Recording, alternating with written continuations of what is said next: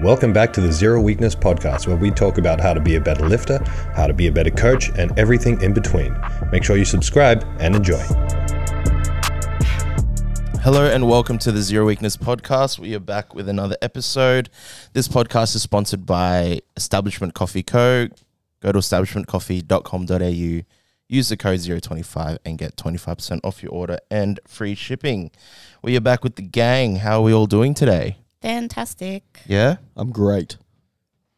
I'm adequate. You're adequate. You're enough. Um, how's our training going? Anyone? Not all at Excellent. once?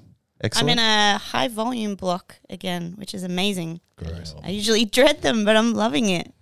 It's so good. What's high volume? What are you doing? Um, I'm doing five by eight of everything at the moment. Yeah, I'm gonna get jacked. And put Let's on go. some size. Nice. Yeah. Damn. Yeah, Is that the goal? Are you actually that is trying the to put on goal. weight? That is the goal. Juicy Yeah. bridge dog. Are you eating more? Um, I'm gonna start tracking again. Yeah, nice. So yeah. Well, your lasagna yesterday was pretty good. What's that? Your lasagna yesterday. that was Yeah. pretty Did you have some of that as well? No. Thomas always eats my food. Oh, does So, he? yeah. Damn. When he thinks I'm not looking. Steals my Tupperware. Well, if it makes you feel better, it's not just your food. so. Wait, how's we had some of his cookie yesterday? He came in and Yeah, goes, only because he Who didn't ate want my them. cookie? Oh, did you really? Oh, I know. I like, You said you didn't want them. You said you didn't like them. Yeah, so we but- just assumed, okay, well, that means it's yeah, ours. I'm, I'm, I'm, I'm, I'm we heating this warmed it bit up up. in the microwave and everything. Open It was really game. good. Delicious. it was fucking delicious though. So I'll good. give you that. Well, you're welcome. Happy birthday, guys. Wasn't on offer, but uh, yeah. There's still one in the fridge, the caramel one. Oh, Yeah. thanks. I've been Oh. working. I've been working on it. wow. Uh, my training's going fucking swimmingly. Is that that means good, eh? I don't know, Swimmingly, Yeah, I don't know. I don't know why I said swimmingly. I've never said Ru- that. runningly. Yeah. Hey. So I've just been, uh, yeah, just chipping away, lifting weights three times a week, playing basketball once a week, running three times a week.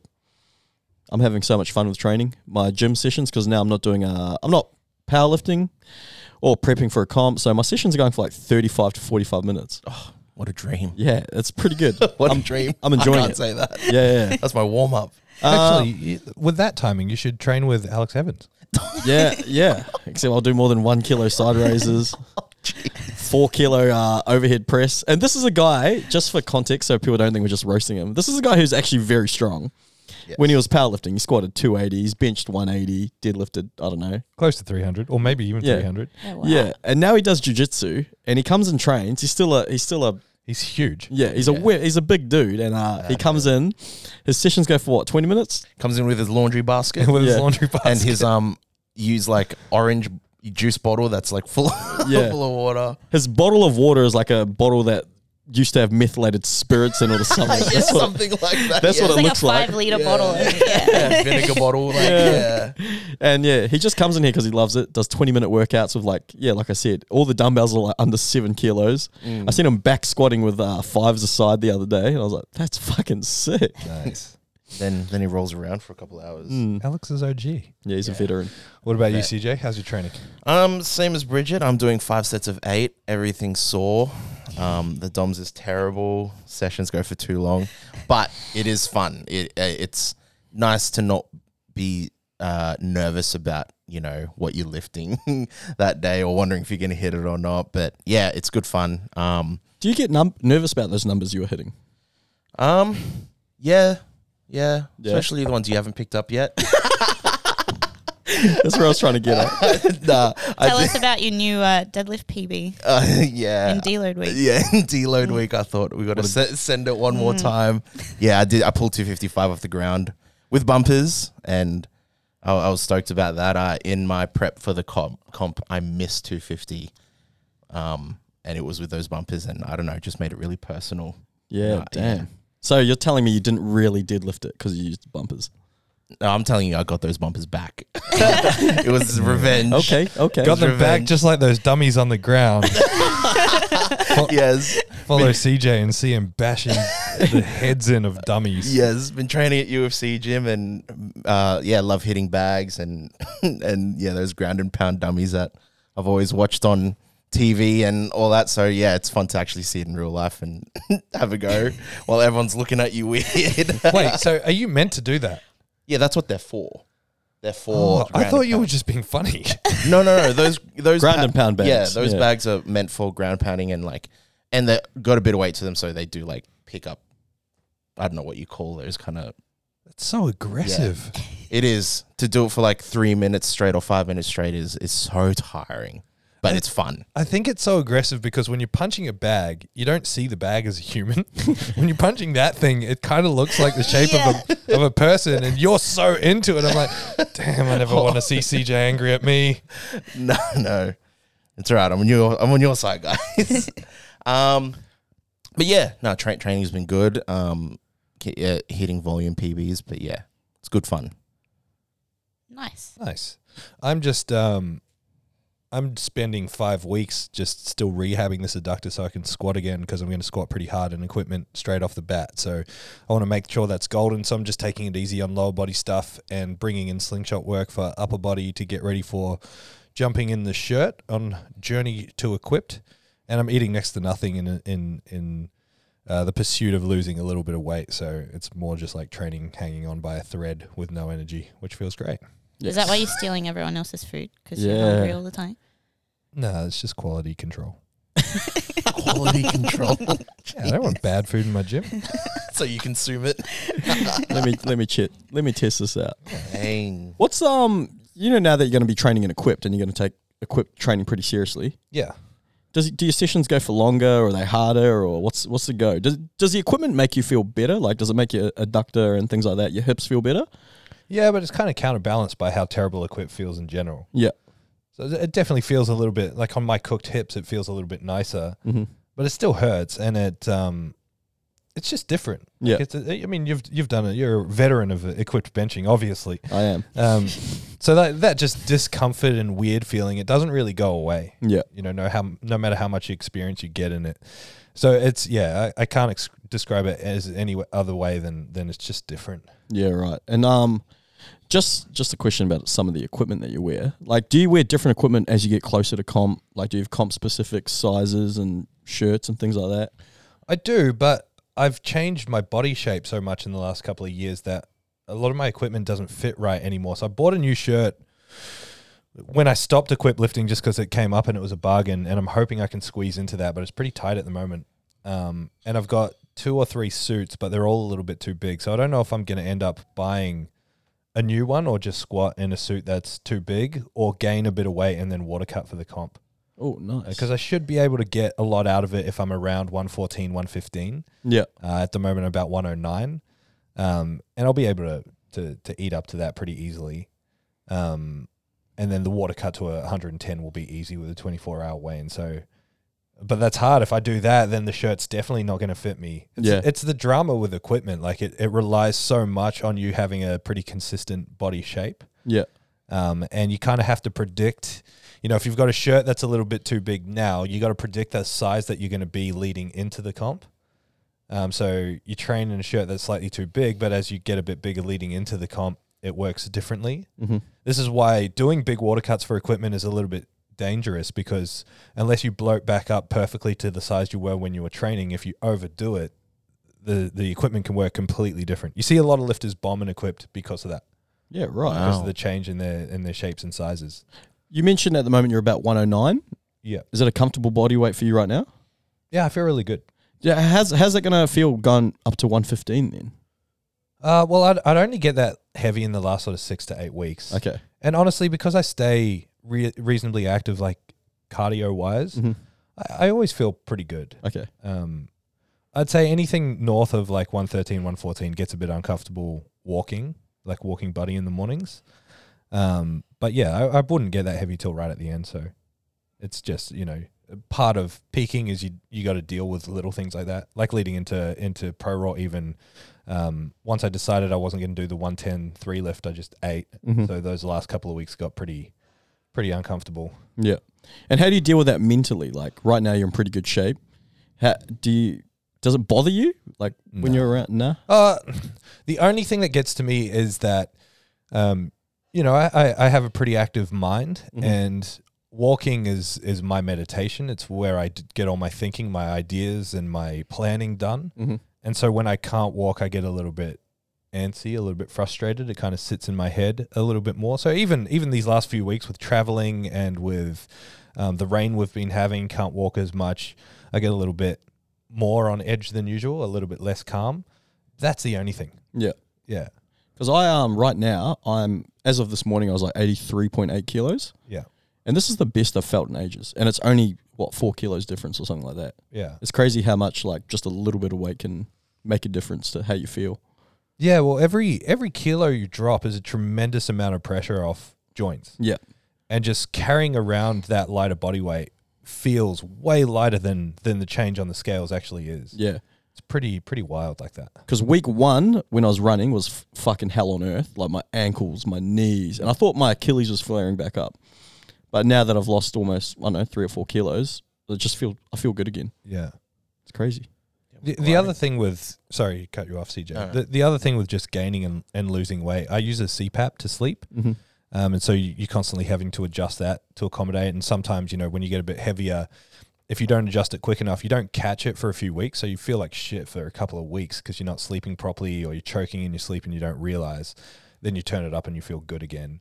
Or in the o- opposite direction, you wake up feeling really um, uh, foggy and your ears are blocked. And it's a weird feeling when the pressure's too high. Uh, it's hard to describe. Yeah, but, I mean, right. like, this is very, very, very. Um, in depth. uh, no, no, very, very, very like small problems Yeah, to have. You Yeah. know, Yeah, sweet. All right. Before we get into it, tell us what your grievance of the week is. oh, I, you know what? I had one earlier this week and I've actually forgotten it. Um, probably something related to birthday. I, I'm not a big fan of my birthday. Um, I think the weirdest thing I find about birthdays is like back in the day, my marketing social media before Instagram was big is I just added everyone that was semi relevant to what I was doing with PTC on Facebook. So I have like 3,500 Facebook friends or something stupid. And I don't know any of them. You know, I don't know 3,500 people personally.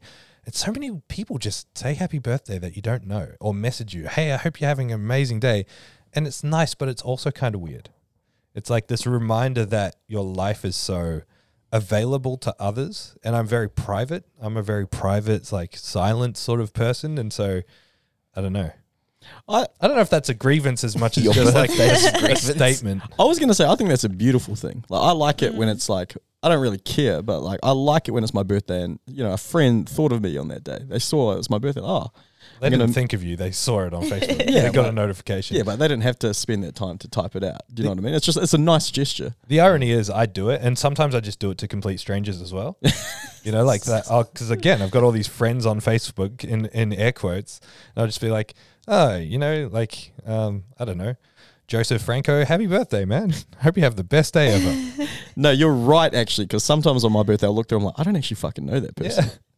And I, I'll go through their page. I'm like, nah, where where have I met this person? Yeah, Why am yeah. I friends with them? How? When did we? Yeah, get added. Like I don't. Yeah, I get that all the time. so I'll tell you something quirky about me as well. I generally don't save people's phone numbers.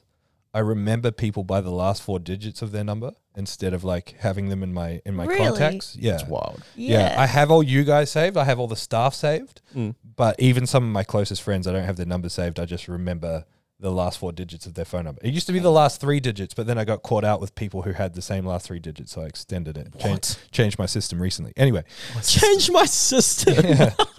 but I got a real. I get text messages, you know, just like you guys do. You get text messages on your birthday, and maybe it's people from years ago who you Mm. don't have their number anymore. Or for me, I never have anyone's numbers. I got this real weird message that was like, "Happy birthday, Thomas." No emotion, and the T was a, like a lowercase T, and then it was like, "I hope this year reaches your expectations." Like, what a weird birthday message. I feel like I got birthday message from Dwight Schrute. like it was just like, Oh. hope this year is your expectation. What? Oh, thanks. Oh, but how was your birthday? Uh, uncomfortable, but good. Yeah. do you feel Do you feel older? Uh, no, Nah. I feel quite sprightly. Nice. That's good. Thirty three years young, baby. Unless you ask me about my hips, and But I they- feel very old. They felt old for about ten years now, though. yes, exactly. Damn. All right. So today's episode, we're talking about five tips to improve your coaching. Um, you guys are giving me five questions here to discuss. First one. Tip number one: having a collaborative relationship with your client. So, Bridget, you kind of threw this out there. Where did, where did you come up with this? Um, just with I'm not throwing shade on anyone. Let me preface this by saying that. But um, my old trainer always thought he sort of knew what was best when it came to my goals and wouldn't really listen to what I had to input. So I think it's really important. Communication's very important between trainer and client. So yeah. What What do you think was missing in that? So, you know, you're obviously paying this person because you see value in their knowledge and expertise, and so there's Yeah. an element of like you're putting your trust and your faith in them.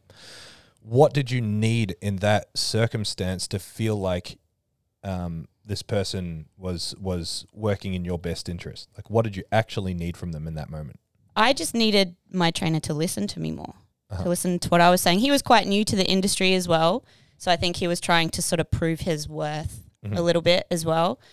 And I wasn't in the fin- fitness industry at the time. So I think he thought I didn't really know much. So it was up to him to sort of make the decisions, the final decisions. But yeah, just communicate more, Mm-hmm. And listen to your client. A- again, w- just making the point, we're not throwing shade on this person. I have no Mm. idea who this person is, and neither does anyone else besides you. What specifically did you feel like you weren't getting heard about? Like, how can you give us a specific example as to how you felt your goals weren't being worked towards? Uh, so I went to this person because I wanted to gain size, but they were getting me to do things like uphill sprints, and we would spend like 45 minutes just sprinting, and I'm like, this is not getting me towards my goal. I'm pretty sure all. this isn't. I'm pretty This sure the this isn't how you opposite. get bigger. this is the opposite of what I was expecting to be doing. And like I, I was paying this person for an hour session where I would just spend running. Yep. I, I've done Yeah. that. I went to someone uh, when I was like 19 in the off season for footy, and I said, "Oh, yeah, I want to get you know, I want to get stronger because I wasn't very strong." And he got me doing uh, what's that? I forgot what it's called. Is it called ZUU? Yeah, that was another thing that he used to get me to do. It's based on animal movement. Yeah. yeah. So I was doing ZUU, and you know that was apparently going to get me stronger. What what ZUU? Fro- frog squats and um, bear crawls Oh. and Yeah, it's, Uh, a, it's almost like a cross between Zumba and yoga. Yeah, yeah, and I was like, but I, knew, I like, I didn't really know, but I was like, I'm pretty sure this isn't how you get stronger. All Mm. my friend, all my friends are doing cleans, they're doing squats. wait, wait, wait. so you did ZUU, but why are you still so unflexible? yeah, just I don't know. I can't answer that. But yeah, so yeah, I did that, and I was like, nah, this isn't right. Why are all my friends fucking you know lifting weights and I'm doing this shit? So that lasted like two sessions. So I think that's a good example of uh, you know, a poor collaborative effort on behalf of a client and a coach. Like in terms of, he didn't really help me. He didn't meet my needs. He didn't help me. Re- uh, there was well, there was no clear expectations to begin with.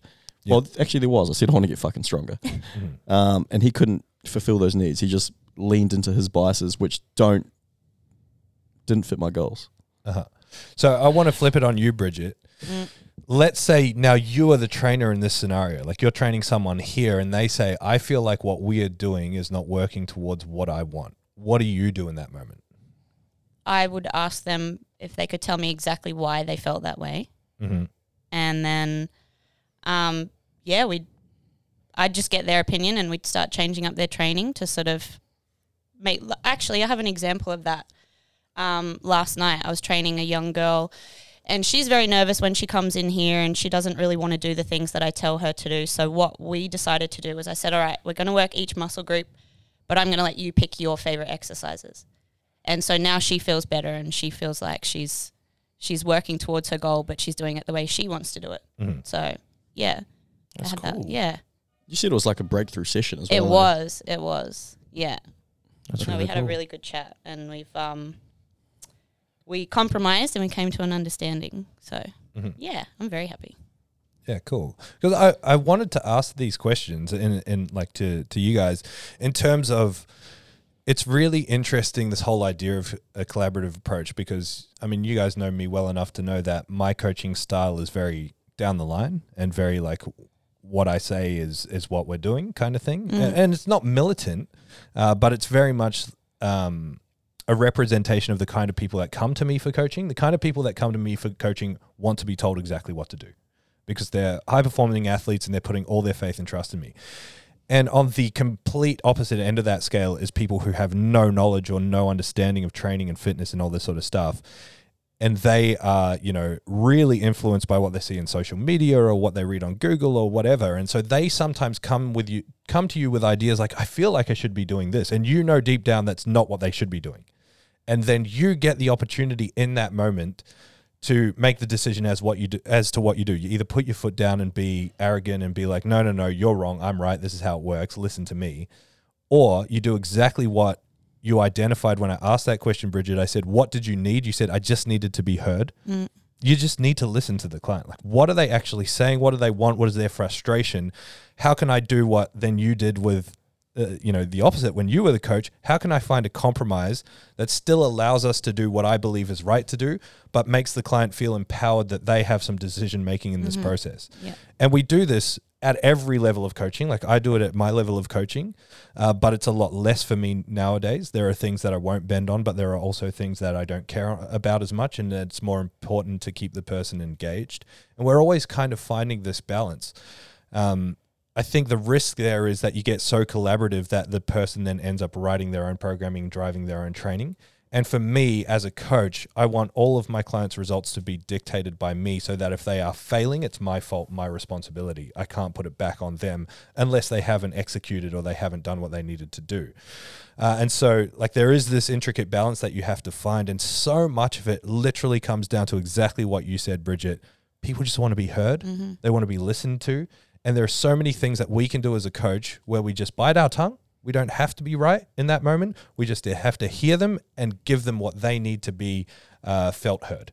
You know, they say, "Oh, I really feel like if I'm going to be uh, doing this, I need to be doing more stretching, and I'm going to take up a yoga class." We don't say, "No, stretching a waste of time. Yoga, you're just going to waste all your time and money." Like, "Do you really want to do that? Is that something that you see value in? Do you enjoy doing it? If the answer is to yes to it, fuck yeah, go do it."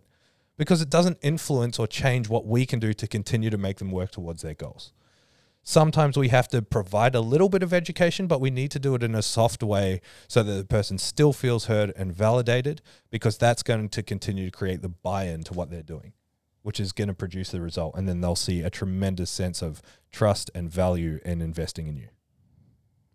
Have you had experiences like this, CJ? It, not just with lifting, but uh, other coaching uh, that you've you know been a part of, whether it's you know bashing dolls on the ground or whatever you do.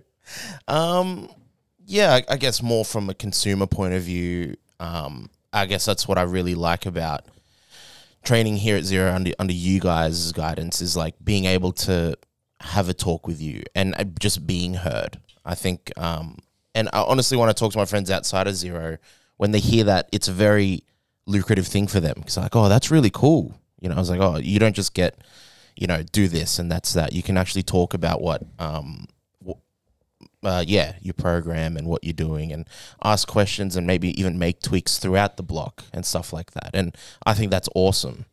Um, I think the big thing is is like, um, just yeah, wanting to be heard and hearing you guys actually explain why. So if I'm saying, oh gosh, I'm doing so much, like I don't know why, and you tell me the purpose, like, oh, well, this block does this, and this is what we're doing, and this is why we do this block, and it builds foundations for this, or, well, you know, whatever the explanation is. It gives me like um vision, and when you have vision, it's like it gives purpose to the pain, Mm. and 100. so that's why I'm thinking like I was like talking to one of my mates and he's like, oh, what are you doing? I was like, oh, I'm doing five sets of eight at 160 squatting. And they're like, yuck. But in my head, I'm like, I'm thinking about squatting 300 one day. Mm. And just like, that's like, okay, I'm willing to eat this, Yeah, yeah. you know, for so long. And, and the fact that like you're on board with me, you know what I mean? Like you, you want to see me succeed. And I know that your intent towards me isn't ill. Like it's, you know, you want to see me win. So I, I back that, you know, we're in it together. Yeah, for sure. And then, like another thing as well that's huge with the collabor with a you know a collaborative approach is enjoyment. Like you want to have fun training, you want to have uh, you want to enjoy what you're doing, and if a collaborative approach where you, know you meet in the middle on certain uh, exercises or certain ideologies uh, makes a difference, then albeit Like at the end of the day, like they're paying for a service, they're paying for a product. Um, you want it to be good. Like so, obviously you don't want to bend away from, uh, turn away from your biases too much, but you want to meet in the middle a little bit as well. Um, if it's a really, like CJ said, a really hyper specific or specialized goal, if someone wants to, you know, if someone wants to run a sub three hour marathon, there's there's no compromise on some of the work that you have to do. Um, so yeah, you got to be really, uh, even though you want to be collaborative, you also got to, you know, you got to look at the big picture as well. which is what coaching is. It, it's having that big picture when when a client really can only see what's happening in a snapshot at the moment. You know, we can step back, we can see what's happened before, what's going to happen. We can be predictive, and we, so we can guide this person to understand what needs to be done and, and purpose behind what we're doing. Um, and it, it's an art. Like it's it's something that's quite difficult to teach. It's something that you get from experience um, and application over time. Yeah, absolutely. Um, next topic. Being- Stop, collaborate, and listen. Number two, being willing to admit you don't know something. No, but let's just go back a step. How good, like that vanilla ice line is perfect for what we just said. I wish I came up with it earlier. All Oh, I didn't even think of it like that. I just thought you were trying to. Stop, collaborate, and listen. All right. Ice is back. It's a brand new invention. Go, CJ. But yes, Something okay, number grabs two. a hold of me tightly. I'm not going to get the second point out. Being willing to admit you don't know something. Oh, Yes. I'll kick this off. I don't know why, but uh, it's very because I thought the same thing too. Whenever you get injured or you have a little niggle, people always ask their coach or client, "What should I do for this?" Um, and Cry. and I always say like when people ask me, "Hey, I've got a really sore shoulder in here. When I do this, da, da, da," I'm like, I don't know. You should probably see a physio. That's that's literally so far out of my scope of practice. What you're describing to me right now, I can't do anything to help you. I'm sorry. I'm the same, and it's good when you don't know something because it makes me go and look it up and research it more. Yeah, because the Yeah. amount of times I've heard trainers or coaches, not no one in specific, but you know, it's a very common thing in an industry where coaches know everything. Uh, you know, they've kind of just made up their own diagnosis and said, you know, do this, it'll be sweet, it'll fix it. Yeah, for sure. And I think it is important for us as coaches to um, showcase to a client that we are willing to learn as well. So, you know, I, I think it's great that more and more people are willing to say it's okay to say, I don't know. But personally, I would say, I don't know is an incomplete statement. Like if you came to me in that scenario and you're like, hey, my shoulder's busted, what do I do about it? I'd say, I don't know, but here's what I think should happen. And here's what I'm going to do on my behalf to try and help you. I'm going to go talk to this person, that person, get some information while you go and get, you know, help from your physiotherapist. Um, if you can showcase to someone that you are invested in them getting better, that is where the the the relationship is going to develop and mm-hmm. blossom because like the, the inherent fear of most trainers when they start off is being wrong or it's a scarcity mindset. It's like if I can't answer this question or help this person right now, I'm going to lose them as a client. I'm going to lose money. I'm going to lose business. The reality is, your business. You got to think same thing. Step back, think long term. If you can help this person overcome this hurdle by collaborating co- collaborating with people who do know and who can help them, then that's only going to strengthen that business relationship and r- create long lasting, ongoing relationships with clients. Like our job at the end of the day is to get the best outcome for the client. That is our number one priority. And if we don't know something, we need to be open with them and tell them that and tell them that we are committed to helping them solve whatever problem it is. Um, I love that you brought up the fact, Bridget, that it's more than just I don't know. It's it is that desire to to learn something. And mm-hmm. when you are willing to admit that you don't know something, it's going to strengthen your desire to go out there and, and find out more information Exactly. and you have to be willing to digest and understand what you learn like in in James's example of okay I don't know what's wrong with you you busted up go see a physio if you're a coach that does this fantastic like absolutely 100% the best thing that you can do in that circumstance but go a step further try and listen to what the outcome is. Listen to what the injury is. Think back how did we end up in this place? What were the things the trends that i noticed leading into this? What was the programming trends the technical trends? What did the physio say the injury was? What was the rehab protocol? Then you can have more confidence in saying i think it's this I'd like you to go see this person who I trust to confirm. Uh, it's only going to strengthen your knowledge. It's going to strengthen the speed at which you can get on top of these issues. Uh, it's going to help direct the conversation. Like, there's so many benefits to just paying attention Like, don't just say, I know, and be happy that you don't know something. Be actively invested in trying to improve your own knowledge and education so that even if you're not going to know that thing, like, I'm the same as you. I'm not a physio. I can't diagnose injury, but I'm so good now at looking at someone get hurt and being like, I think it's this and this and this. I think the rehab's going to look like this. I want you to go talk to a physio to confirm it. And if they go to that physio and I'm wrong, great. I get to learn something. If I they go to that physio and I'm right, they're like, wow, this guy knows his stuff. Yeah. Um, so there's so much benefit in just being hyper focused on trying to fill in those gaps in your knowledge, um, and it should be uh, what we all do as coaches is constantly learning and developing and practicing. We're we're pretty lucky here at Zero. We can refer out to some really good physios, and um, in my experience, because I refer all my clients to pretty much the same physio, and um, it's really cool that I get to have a collaborative uh, collaborative relationship with the physio and the client. We're all in like a group chat, and it's pretty. It's cool for the client to see that everyone's working together. Uh, obviously, for you know the desired outcome for you to be healthier, to be able to lift properly, lift uh, uh, pain free, essentially. Um, so yeah, we're we're really lucky here in that regard, and that um, yeah. So I've had my clients have had really good experiences with um, physios that we've referred out to, because like I said, that you know that communication uh, amongst the three is huge, and as a client, that's you know it's like fuck, these guys really care about me. They want to see me get better.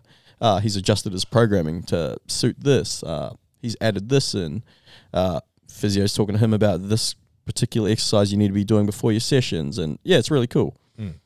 Yeah, and I mean we've we've been using the injury example, but it, this extends into into anything. Like, I mean, you guys when you get clients, if you're unsure of something, you can just say, "I don't know." I'll ask Thomas, and then mm-hmm. we can talk about it. In my circumstance, if I don't know, I've always either referred out or I've gone and got education. Like in the past, people have come in here and been like, "I really want to compete in weightlifting. Can you teach me how to clean and jerk and snatch?" And I'll be like, look, I can. It's going to be rubbish. You can go and see this coach who specializes in weightlifting. That's going to be your best option. Can you teach weightlifting? ve- I'm pretty sure I asked you that when I first started here, and you said no. well, because I'm not an, a confident in it. Like I can teach you a clean and jerk and snatch, Really? but it'll be a complete regurgitation of like the old Cal Strength videos. Jump and catch. Cal Strength are the best videos, by the way. Oh, the best. How come we can't Absolute max out every Friday?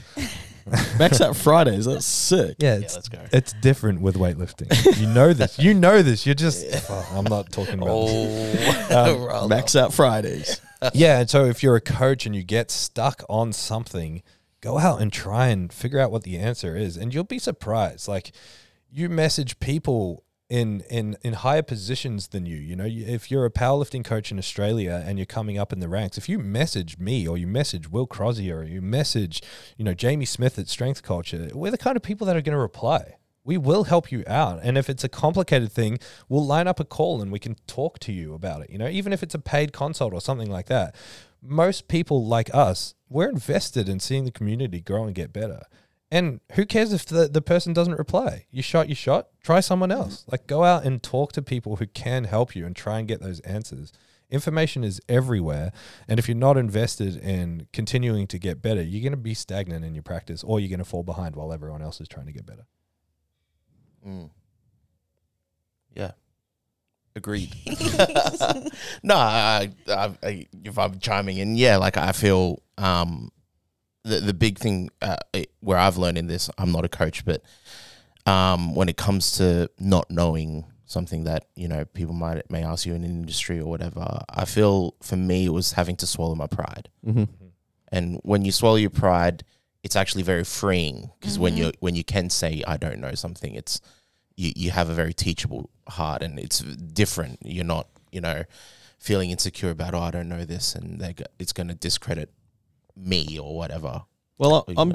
I'm sure you've done this like as a videographer yourself Yeah. and like photography. I'm sure people have asked you to do things that outside of your scope, your line of work, where you've referred out. You've been like, "Hey, that's not really what I do, but I know someone who's really good at doing that." Yeah, absolutely. Mm. Um, I'd go further than that, right? Like the the line of work that you do in freelance videography and photography, it's always advancing and changing as the technology changes. Like you're constantly saying, "Wow, I don't know. I don't know how to u- use this new camera. Or I don't know how to edit with this new software or this new update." And so you're constantly having to learn, right? Yeah, absolutely. And you're you're following trends and how different style of video now. Like, yeah, I- I've noticed weird example, but now like w- with um lifters that film themselves, they like to really underexpose their videos now. Mm. Mm. Which to me, like, I hate that.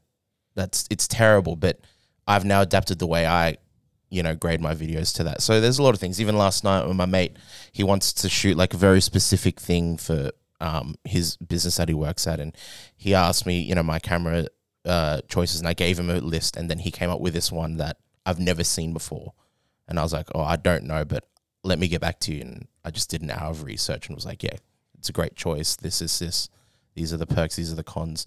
So yeah, like um when you're at that place yeah you it's not like oh that took a hit on my pride that i didn't know about that you know i should know about these things. I'm a videographer. I think like it's one thing to like with you guys talking about like physios like it's easy i guess in that way it's easy to define knowing that that's not my lane.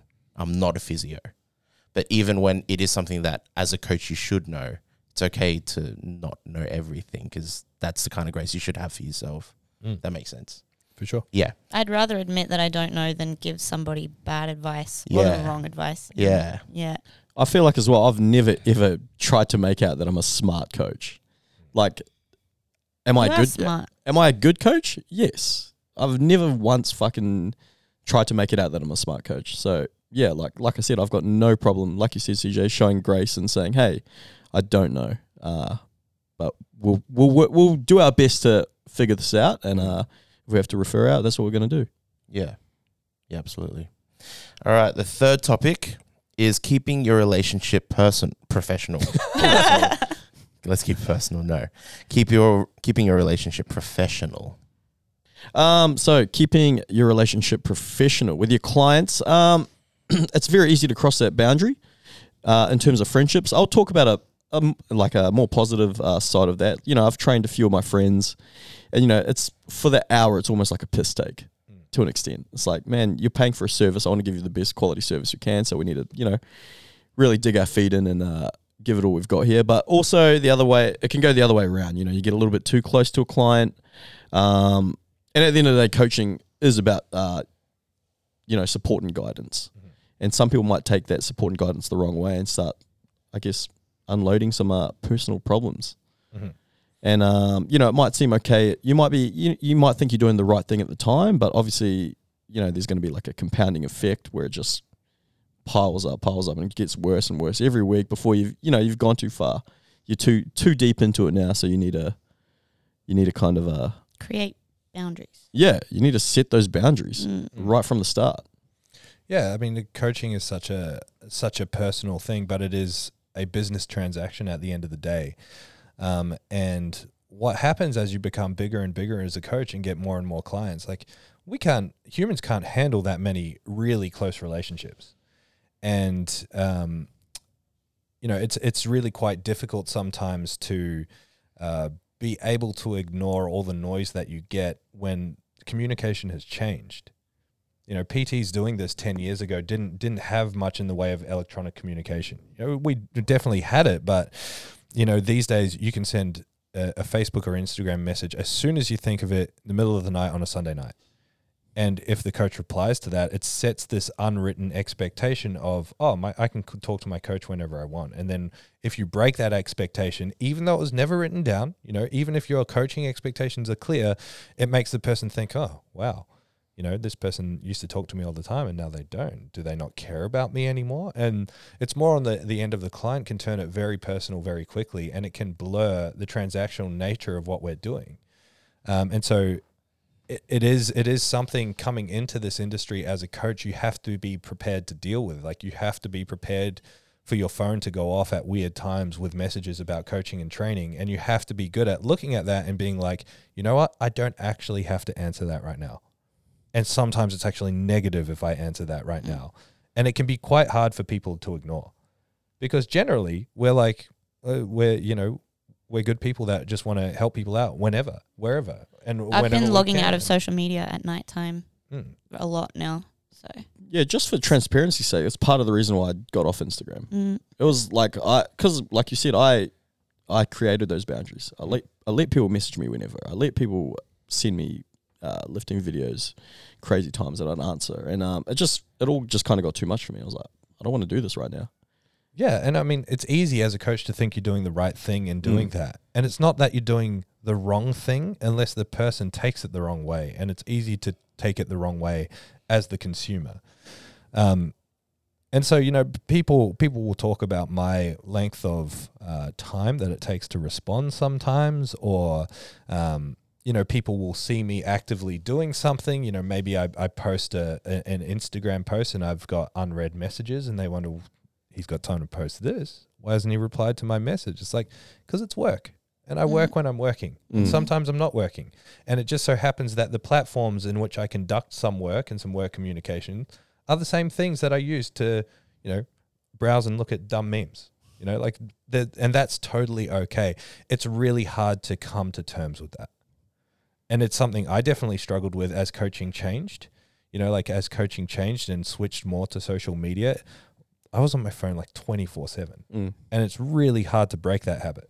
And it's really hard to be okay with leaving people on unread for a, a for a day or a couple of days. You don't like to do it, uh, but sometimes you have to in order to manage all the other stuff that you've got going on and to just keep your mental health straight. Mm. You know, um, so yeah, it, it, it's interesting as well with this whole uh, professional versus like relationship nature of coaching. Uh, it, it, really influences again the transactional or the business nature where it, it can create fear in clients where they're not okay to speak up about you know issues with service or issues with product or even wanting to leave that product or, or service like the amount of conversations I've had over the years with prospective clients that are like, okay, I really want to sign up. Let's sign me up. Oh, by the way, what should I tell my current coach? Like, what? You haven't even, you know, broken this because they're scared to do it. You know, it's, it's, um, such a weird thing. People are, ups- uh, are scared of upsetting the, the, the business relationship because they're scared of hurting feelings. Uh, and that's not how coaching should be. You know, Mhm. a coach that receives a message from a client saying, "Hey, I'm not into the service anymore. I want to try something out." The the coach should be like, "That's fantastic. I really want you to get the best for your training. I wish you all the best with whatever new venture you choose to go down. Uh, and if you're confident enough as a coach, you should be saying, "Is there anything that you can give me feedback on so I can improve my service and my product in the future?" Uh, and that makes it sound so um, robotic, but that's the reality of, of what we're doing. Because it could just be a really easy fix that where you weren't uh, meeting their needs. It's like, shit, I didn't know that. That's easy for me to do for the future. For sure, for sure. Um, and uh, you know, giving giving the person the safety and the space to open up about their experience often leads to a very different answer than what you think it is, or often it leads to a very very simple objection or issue that can be spoken about. And maybe you don't keep them as a client, but certainly ending the relationship on a positive note is going to help you in the future anyway. Mhm. Great. That's Well, awesome. no, because I think this is really relevant for you. You're like the barber chair is like one of the yeah. historically one of the most sacred places Counseling. on earth. Right? Hundred. hard out. Yeah. Um, I think I don't really set boundaries, but I enforce them. If that makes sense. So like Mm. when when things start to get to a point where I'm like, okay, this is not okay, then I'll enforce it. But I don't really, you know, my Yeah. first time that I'm cutting the hair. By the way, we don't talk about A, B, and C. Um, So much of it is internal, though, right? Like if I bring up something that you're uncomfortable talking about, you're probably just going to change the subject. Yeah, yeah, pretty much. Um, but yeah, for me, it's like yeah, I, I hear a lot of very personal things on the chair and whatnot, but it's not, it, it's not. Uh, for me, I, I don't know. I, I, I don't. It doesn't really cost me anything. I don't really divulge too much, or unless if, you know I have that personal relationship with the person. You know, cutting a best friend or whatever, or yeah. But um, yeah, I think uh, for me, if I'm gonna um, something I need to be weary of is probably when something that I hear or someone's open up to me about something or the relationship that I have with a client, if it starts spreading to outside of the chair, I think that's when I need to check myself and be like, why am I thinking about this or whatnot? Mm. Of course, if it is a close friend of mine, um, that's different because the relationship is not because of the chair, right? Um, but yeah, I'm I'm very open to yeah, like hear you know let people pretty much just divulge on me. If I'm like, if anything, it's it, it's funny you say that because um, whenever I sit in the chair, that's when we have our like deep conversations. And um, last time I was in the chair, there was someone else in here, and I was gutted because for me and CJ, that's like me and CJ's time Mm. where we get to have those conversations we normally wouldn't. Yeah. Um, and it's you know, it's just it's not even uh, they're not even personal. Uh, they're not always personal issues or things going on, but it's just you know, I like to ask CJ questions about religion, his faith, and things like that. And it's kind of like, yeah, it's our time. Well, I, I think it's bonding our moment. time. Yeah. You're the hmm. boss. Why don't you give them the old? st- Was he talking about you? There's mm. someone Thomas. else in here. Uh, this is my office and my gym. and I have a call right now. yeah, yeah, yeah. Yeah. But like, see that, that that's very different because my relationship with you is outside of the chair. Mm. But anyone else, like, it, the boundaries are different with everyone, and you know, the only things I really take home with me is maybe things, details I remember about them that I can bring up next time they're in, like, oh, how's your job or how did that interview go or whatever. Um, but yeah, nothing. uh, I've been pretty, I guess, lucky in that sense where nothing really goes outside of that. But my client are pretty much all male. Well, pretty much, they are all guys. So I don't. Um, we- we're very like. I think it's funny because I feel like I'm an outlet to like a different world for them. Someone that's not in there. So the stories I hear, I know sometimes are ninety percent BS. Yeah. Uh, But because I'm not in their life, they're like, oh, he won't call me out on this. So I live this fantasy. like with CJ, I'm just like, yeah, none of this is true. Like you're saying this, but I know it's not. But I let him have it. Like I don't care. Like I, I lean into that though when I know it's bullshit. I like you know I'm like fuck this is this is entertaining. yeah, This is absolutely. I'm Yeah, yeah. like, no way. Dang, that. Oh. But for me, it's great because like I'm naturally introverted, which I know that's horrible for this job, but uh, it's great when the client can just yap away, so I can just cut and not have to carry a conversation. Um, and yeah, it's it's uh, like I guess therapeutic in that sense.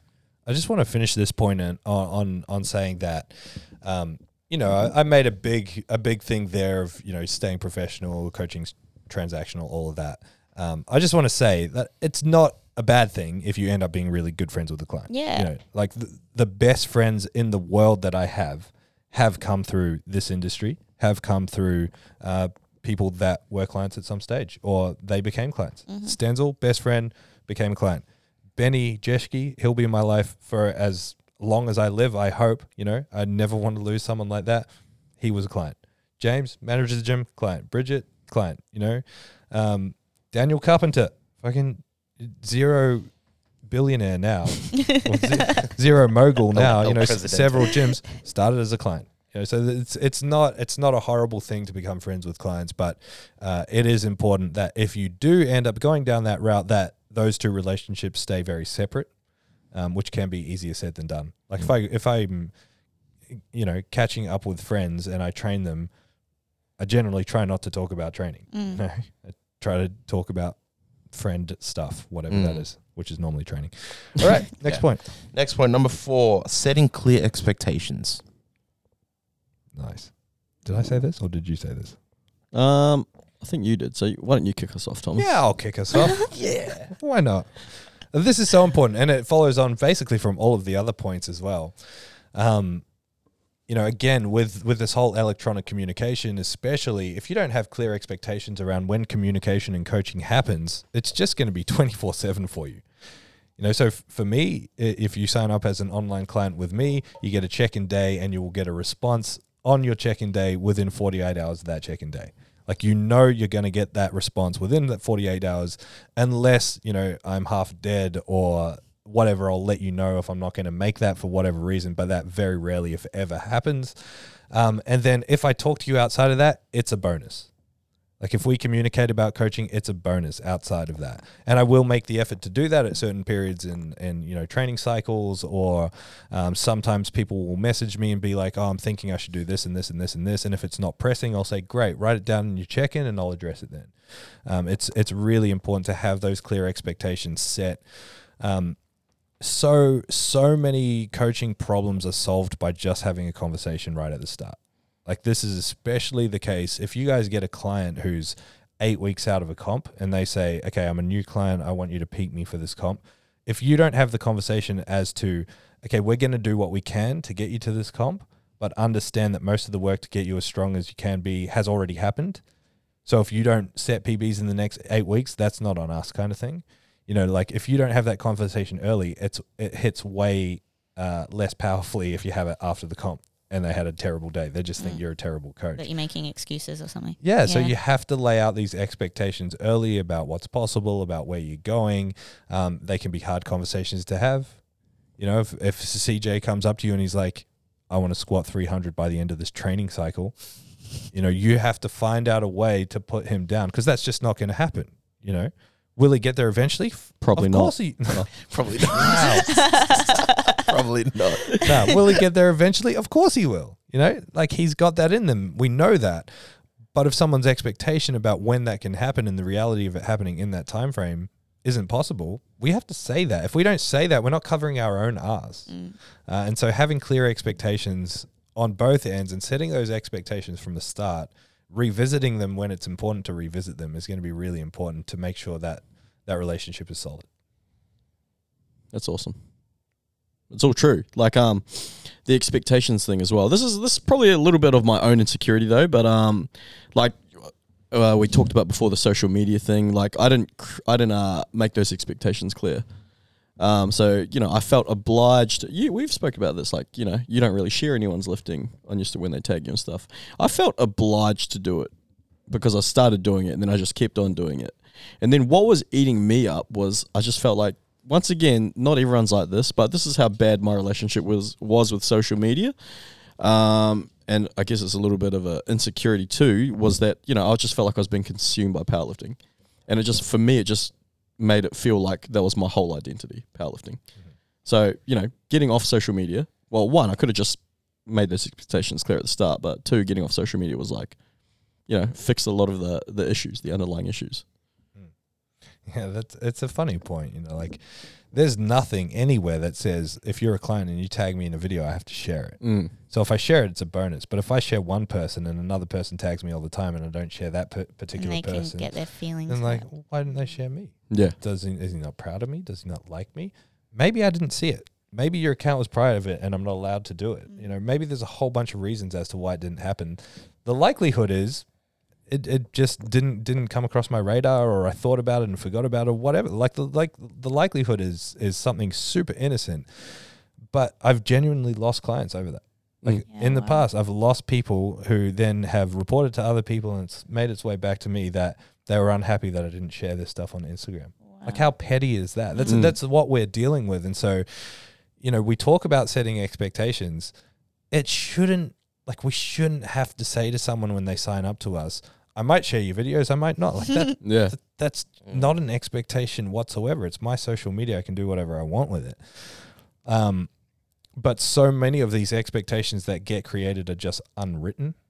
You know, Mhm. like people res- sending you messages in the middle of the night and you responding. No one talked about that. It just happened, and then they create their own expectation where your expectation might be something different.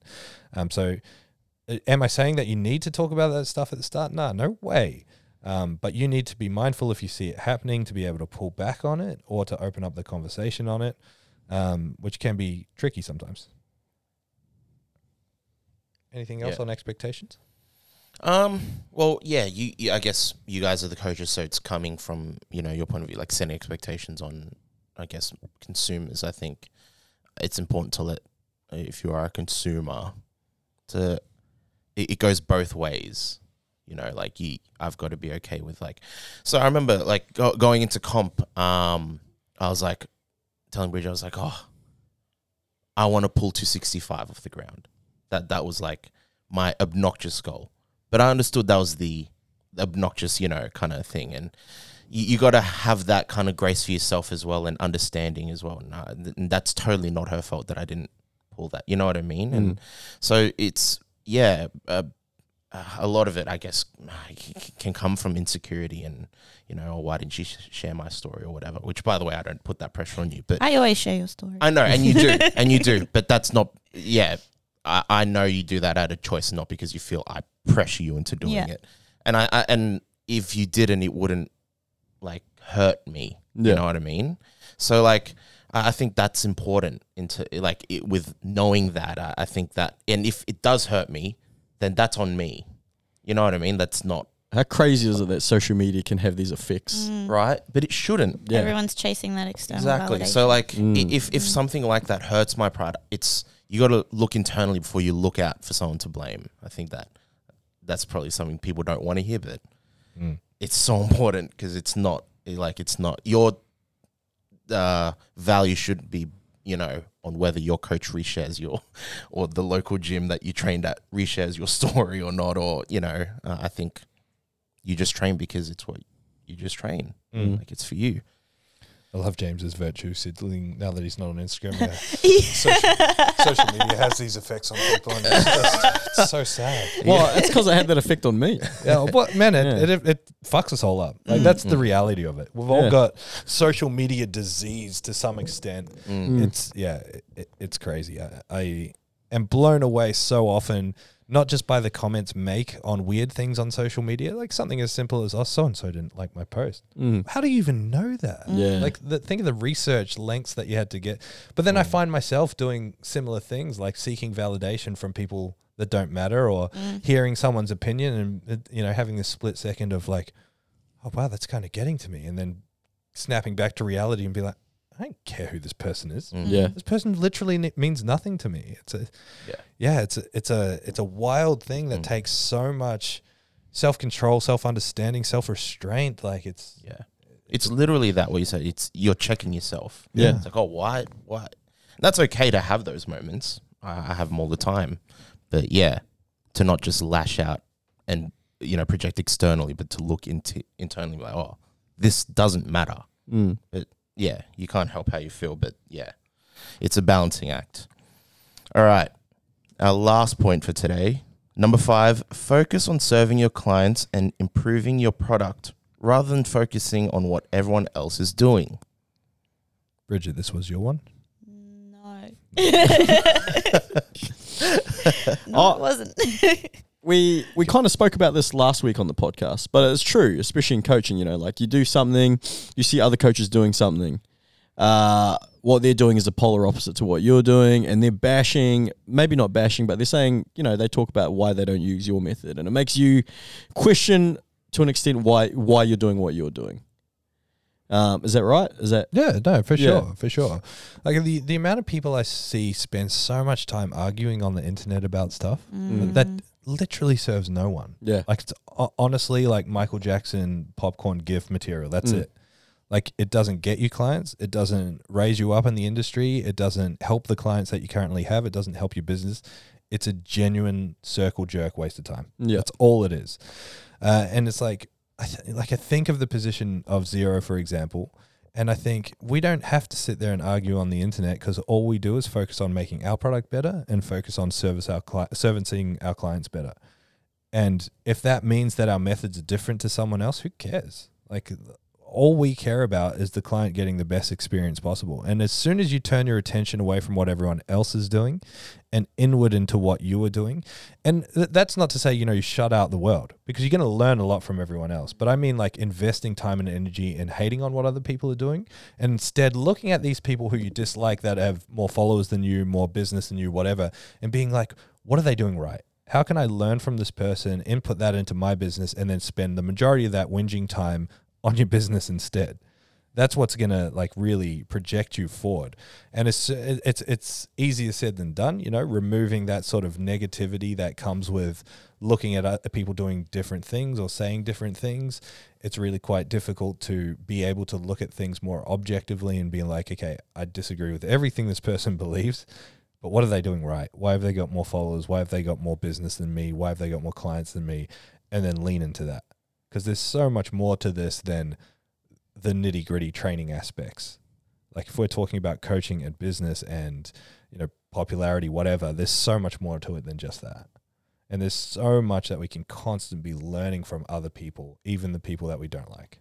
Because um, you know, I've been I've been persuaded by uh, people's opinions on social media on certain things without actually knowing any better. Um, yeah, so like like you said, it's um, you know, sometimes you can lean into it more. You can you can learn from them why why they why they're thinking like this.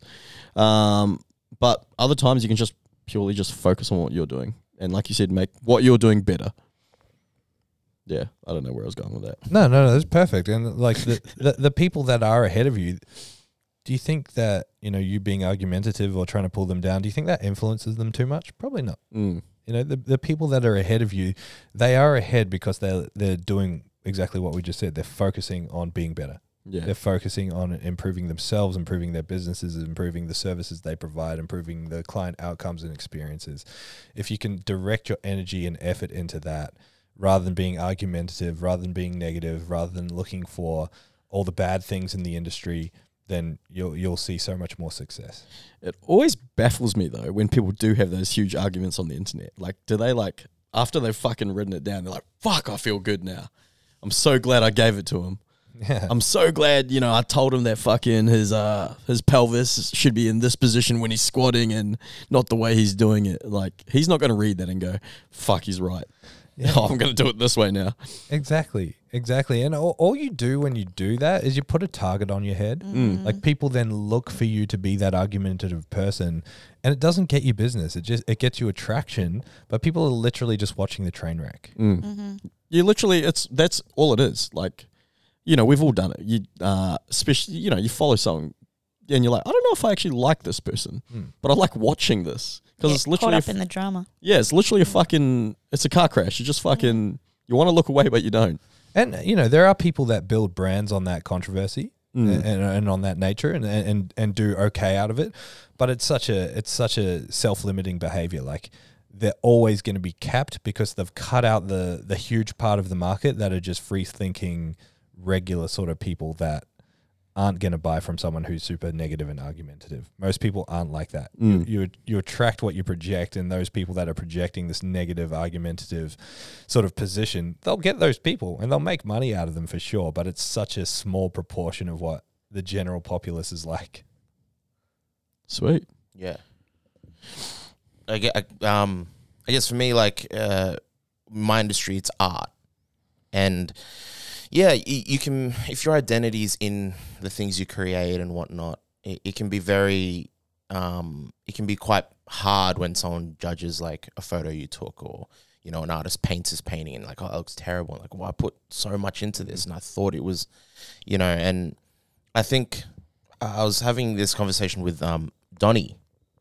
Shout out Melbourne Strength Culture. Um, the bro down, we are at Pro Raw together, and we are just talking about like our camera gear and the kind of work that we do and the different kind of stuff. And um, I, I, I he was he's never he's not one to fr- uh, fray from saying like, oh, I, I got this idea from there and directly implement it and not to be so prideful in his work. And and I'm, I was even telling him I was like oh that looks awesome. If you ever see Zero doing that and he goes oh by all means and we like I guess you we've come to the place where you understand nothing's original Yeah. anymore. And yeah, like I, I- feel it's really important to like understand how, um, yeah, when you can let that go again, it's freeing, and you can be very, um, like it- it's it's good to have that competitive edge. Like, don't get me wrong, I'm all for that. But don't let it become a personal gripe mm. against someone. Like, It's okay to be happy for someone who's doing better than you. Yeah. Lift each other up. Absolutely. Mm. Like I was, I was watching this interview. I'm a huge fan of Coldplay, and Chris Martin, their lead singer, he was saying like, yeah, of course, every um, songwriter has this like competitive thing about them, but of course, we're cheering each other on. He goes, when Adele wrote that song, I forgot, what, I think it was "Rolling in the Deep." Mm. He was like, oh dang, that was such a good song, like an incredibly written song. But he was also like. I wish I wrote that. song," right? There's that competitive, and I'm the same. I'll see someone take like this drone shot, or you know, make this video for a gym, or take that photo, and I'm just like, what an awesome shot that is. It's so well composed. I love how they graded it. Dang, I wish I did that first, but now I'm gonna do it. You know what I mean? It's not like, oh, now I hate that photographer. Yeah, yeah. You know what I mean? Um, yeah, and now I'm better for it. And just like what you guys are saying, like just focus on making you better instead of trying to pull other people down. It just doesn't, not logically, doesn't really actually make Doesn't sit sense well. once you say it. But yeah, that's That's us. that's all of us. Nice. That- that's all of us. That's all the points. Um, yeah, thank you guys for listening. Um, give us five stars, like and subscribe on YouTube, and we will catch you next time. Thank Bye. you. Bye. Peace. Thank you so much for listening to the Zero Podcast. If you want more information, head to our Instagram, zero underscore weakness. Hit the link in the bio for all of our services and any information on upcoming workshops and events. Don't forget to leave us a five star review so we can have a broader reach and answer more people's questions. Thank you once more.